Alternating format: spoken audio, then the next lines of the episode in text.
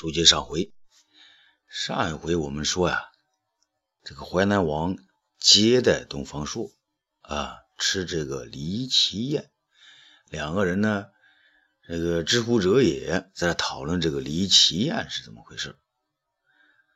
东方朔呢，这个奇字啊，说是更是不得了。淮南王听了这话呢，如同针扎的一样跳了起来。东方大人。按你这么解释，刘安岂不成了有谋权篡位、问鼎中原之心的叛逆之人？东方大人，幸亏皇上没让啊你去当廷尉啊，不然的话，仅凭这两个字，你们也可让皇上要刘安的命啊！哈哈哈哈！殿下，臣东方朔呢，到哪儿呢都爱开个玩笑，殿下何必多心呢？臣一听说是离奇之宴，嘴里边馋得很呐。殿下，臣呐还真的没吃过离奇宴呢。咱们呢，别这个咬文嚼字了，马上开宴，行不行啊？东方朔呢，急忙将场内的情绪气氛呢化解的轻松一些。淮南王并不着急，他问东方朔道：“东方先生，当年田丞相的婚宴。”还不够离奇的吗？本王虽然没能参与，却听人家说宴会上可是有两个明星啊，一个是大声叫骂不已的灌夫，另一个，呃，就是把双脚翘得老高的东风大人呢。淮南王笑着说：“啊，殿下过奖，殿下过奖啊。东方朔那时候呢，只是想用一只双脚呢戏弄一下田文，那没想到呢。”后来宴会上出了那么多的事情，而且连窦婴窦大人的全家也被牵连了进去。他提起那件事情，东方朔老觉得心里有所不安。他认为自己的臭脚呢，全是冲着田文去的。没想到灌夫呢，闻到了那味道，骂起来呢更起劲儿。而后来窦婴因救灌夫而被害，实在是让人心痛。哈，东方大人。窦婴迟早是要死的。如果他不死在田汾手中，那他也会死在皇上的手中啊！淮南王呢，直截了当的说：“那这回是东方朔吃惊了。殿下，不会吧？窦婴是皇上的老师，还是太皇太后的侄子，还是一位能征善战的功臣？皇上怎么会？他呢，确实不信。”还有这个结局，淮南王呢再度微笑起来，嘿嘿，东方大人，您是真的不知，还是装作不知啊？哦，您姓东方而不姓刘，刘家的事情您不见得全然了解，让本王呢跟您说说看啊。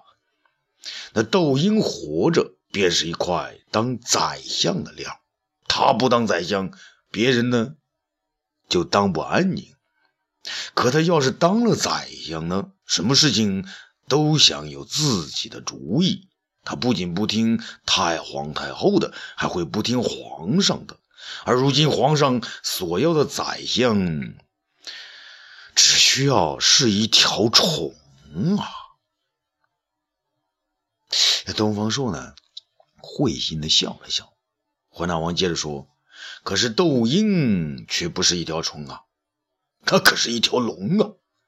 龙与龙在一起是不能安然共存的。汉家天下只有一把龙椅，只能有一条龙，其他的龙都得变成虫。不仅外表要像，那骨子里头要更像才对啊！公孙弘便是这样的虫。”那个窦婴外表谦逊的像条虫，可骨子里头还有龙骨在呀。他不会活得太久的。田汾害死了他，是替大汉做了一件好事。不然的话，要是窦婴活到今天，准会为推恩裂土、修建朔方城、强奸天下豪杰等事情与皇上据理力争。早和皇上闹翻了，皇上要是亲自下令处死他，那可就是件不好的事情了。这东方朔呀，觉得淮南话呢，淮南王的话呢不无道理呀。然而啊，他不愿意去做这些推测，而是把话题一转，问道：“殿下，窦婴已死，过去的事情已成定论，说也无益。东方朔呢，想听听殿下的高见。难道天下除了皇上，就真的没有龙气可存？”说到这儿呢，东方朔又喝了一大口酒。他呢，知道菜还没有上来，这次。便没动筷子，不像他刚才的呼啦呼啦呼啦乱乱动了。哈哈哈哈哈哈！那还用问吗？天下有龙早已变形啊！东方大人，您便是一条龙，可您在皇上面前也已经变形喽。哦，我也变成了一条虫。东方说笑了起来。不，东方大人。您没变成虫，您还是条龙，这正是本王所佩服的。哟，我还是条龙啊！您的意思是，皇上迟早呢也会杀了我？东方朔呢，装出吃惊的样子。不，东方大人，本王纳闷的、惊奇的，也正是在这儿啊。本王过去总以为东方朔不过也是条虫，至多是条变色龙。可是他怎么能在皇上面前得心应手，让皇上言听计从呢？这一回呀，本王有幸与您直面论事，方知道东方大人果然还是一条龙，一条皇上会终生依赖的龙啊！殿下，你这么说话，东方说，我可就坐不住了。哎，你前头的意思是世上不可能二龙并存，二龙并存呢必有一死。按董老夫子的话，皇上就是天子，天子受命于天，那么皇上也是横空出世的一条龙。东方说，纵然有点龙气，也只能做个虫的样子，怎么还会成为一条龙呢？东方朔有时连自己都也弄不明白，他和皇上之间的是是非非。那既然与淮南王呢还谈得投机，便索性来个寻根问底。啊，东方大人，人世间的事情有时就是很怪异的。历来帝王都坚信天下只有一条真龙，天子呢才是真龙。可是天下只有一条龙，多么孤单呢？可是如今的皇上却喜欢另外一件事儿他呢喜欢二龙戏珠。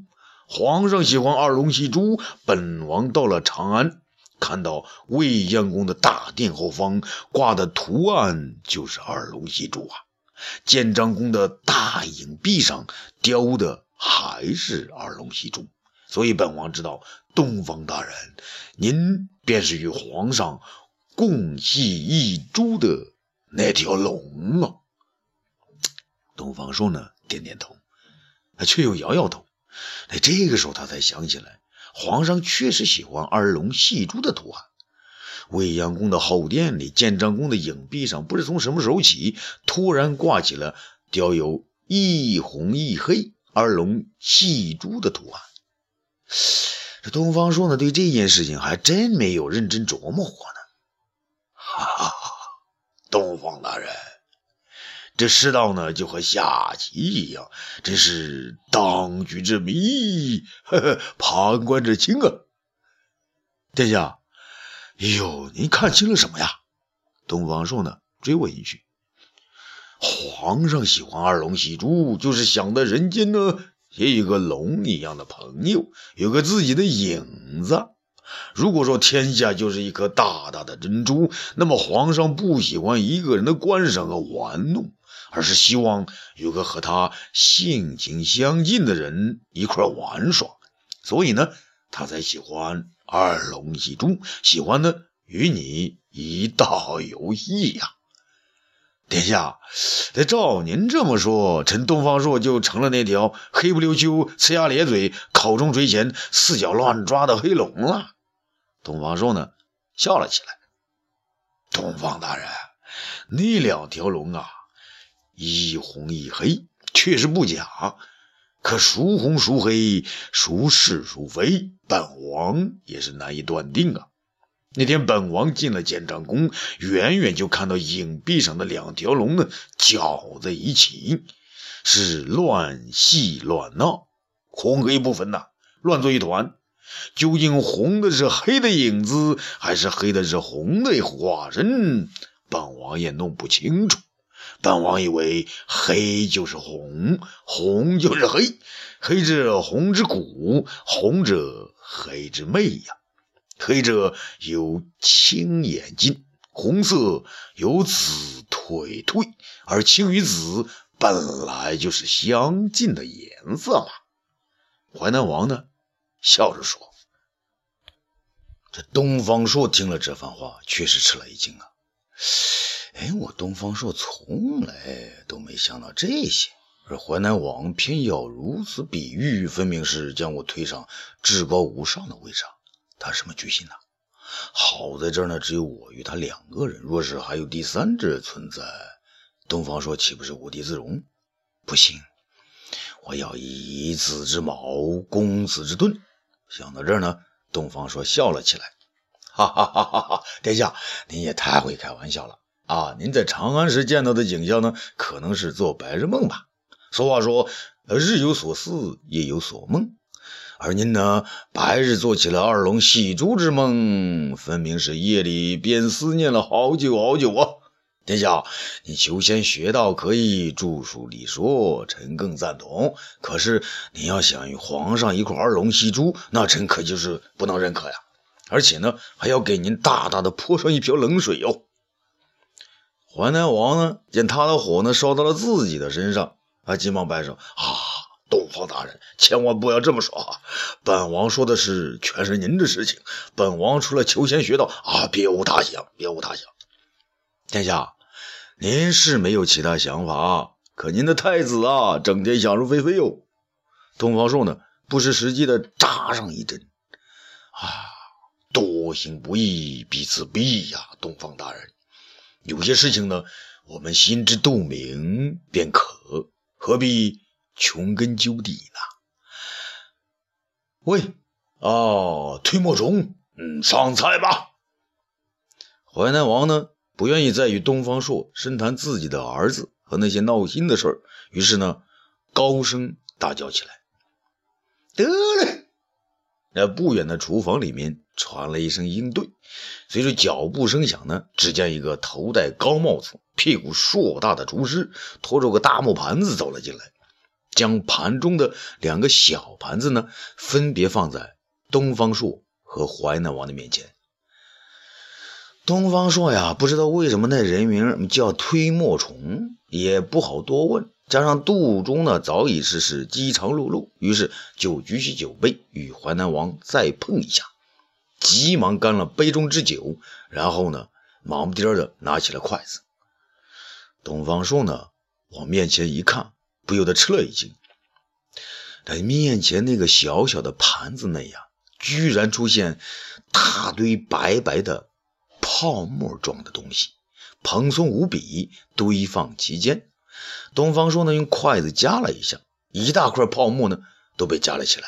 他张大了嘴，用力吞了一大口，可是口中的并无多少东西，只觉得是丝丝的甜意涌向喉咙，与刚才酒的香辣醇厚一比呢。这股甜味犹如雨后的吐丝，伸出嫩嫩的须芽，搔在秸秆上叶的深处之处。啊，东方朔不由得大声叫好啊！哦，殿下好一道美味啊！真是看了离奇，吃了啊是更加离奇呀！哈哈，东方大人，这道菜的名字叫云山雾罩。你吃的只是上面的雾罩，它下面还有云山呢，你才是真正的离奇呢。淮南王呢，伸出筷子继续引导。东方朔索性将筷子上的一大堆泡沫状的甜物呢，全部塞进口中啊，那么大的一堆到了口中，马上化为乌有，进而转为稍多的甜意。他再再向盘子中看去，那里有三块小山一样堆积的白白的东西，水淋淋的，就像冬天的雪堆上淋了一些小雨。东方朔呢，看了淮南王一眼，学着他的方法呢，用筷子夹了一小点白嫩的东西往口中一放，一种凉而清爽、有些豆浆味道、略微还有些苦味的感觉。涌进喉咙，嗯嗯，好吃好吃。那东方朔一边说着，一边连续的挥动筷子，没几下呢，便把杯中之物呢全部塞到肚子里边去了。吃到最后一口啊，才突然想起来，应该慢慢的咀嚼呀。淮南王见他吃的如此高兴，便笑着说：“东方大人，啊，这就是本王自己发明的离奇宴。”宴是离奇一些，可本王有一件事情求东方大人应允呐！啊，殿下请讲。东方朔呢，一边说着，那口里边呢还呜噜呜噜的。东方大人，本王自己制作的这种离奇宴，天下没有第二个人知道。本王见你是千载难逢的知音，才要您。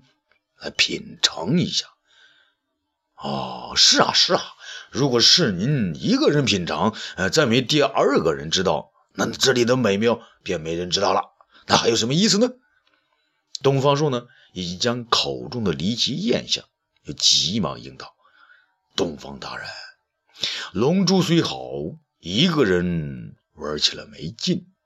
本王请人吃离奇宴和二龙戏珠。”正是一个意思呢。淮南王呢，马上又把已被东方朔弄断了的火索呢，给点着了。哦，哦，对了对了，哦，殿下，看来想与皇上一块戏珠的不仅是我东方朔一人，殿下原来也有这个意思啊啊！怪不得这种美事我东方朔都没想起来，却被殿下您给想到了。东方朔呢，马上将。已经燃烧的火索呢，送到了淮南王的怀里。淮南王呢笑了：“东方先生，你可真是神仙的资质啊！说出话来不让本王占一点便宜。”殿下，是您老在我的屁股下点火呀！东方朔呢，索性直说：“嘿嘿，如今就我们两个说说也是无妨啊，东方大人。”本王真是羡慕你啊！本王和你一样，也有一份爱乐的天性。可是本王和你不一样，本王不能将这份天性露出来，只能自己一个人找乐趣。所以本王才弄这些离奇的东西来吃，写一些离奇的书，做一些鸡犬升仙一类的事情。说出这些呢，淮南王还显得有些语重心长。东方朔点点头，殿下，哎，就是因为您也姓刘，哈，看来这东方朔没有姓刘，倒是一件大幸事啊。对呀，东方道人，你终于说到点子上了。我刘安如果不生在刘家，不被先帝封作淮南王，那么我就即使不姓东方，也会弄他个西门、南天之类的姓来，自得其乐，也让天下人呢想了一下。淮南王这个王位，让我一生不得自由啊！皇上的眼睛盯着，诸侯的目光看着。而我的儿子、孙子眼睛呢，则向皇上的位子瞅着。天下人都以为接近皇权是件好事，可我却以为我生来便在火炉子边上，一不小心便会被烧掉，化烟化灰呀！东方朔呢，见淮南王伤感起来，马上用话来宽慰他：“殿下，天下风云事，你我两心知。”何必为此伤感呢？来，啊，喝酒，喝酒。淮南王呢，点点头，举起杯子，将杯中之物一饮而尽，然后呢，再次叫道：“呃，推磨中上菜。”来啦！推磨虫呢，又将大托盘弄了上来。这回呢，他给二人分面前分别端上一个小木架子，架子上呢挂着一根细丝绳，绳上呢拴着一串大拇指一般大小的长长方方的油亮油亮的东西。由于木架子呢刚刚放下，绳子呢还在抖动，那些油亮油亮的东西呢还在打着转儿。这东方朔笑着呢，看了淮南王一眼：“殿下，这又叫什么菜呢？”“哈哈，这个呢，也是离奇做成的，叫做南托干系。”淮南王说着呢，便低下头来，用筷子挑起丝绳，将绳的最下端的那块长长方方的东西呢，咬了下来。东方朔呢，也学着他的样子，也吃起了这道南托干系。他发现那长长方方的东西是用油炸过的，那外焦里嫩，是非常爽口。嗯嗯嗯，好吃好吃。东方朔呢，连连称好。啊，欲知后事如何，咱们下次。接着说。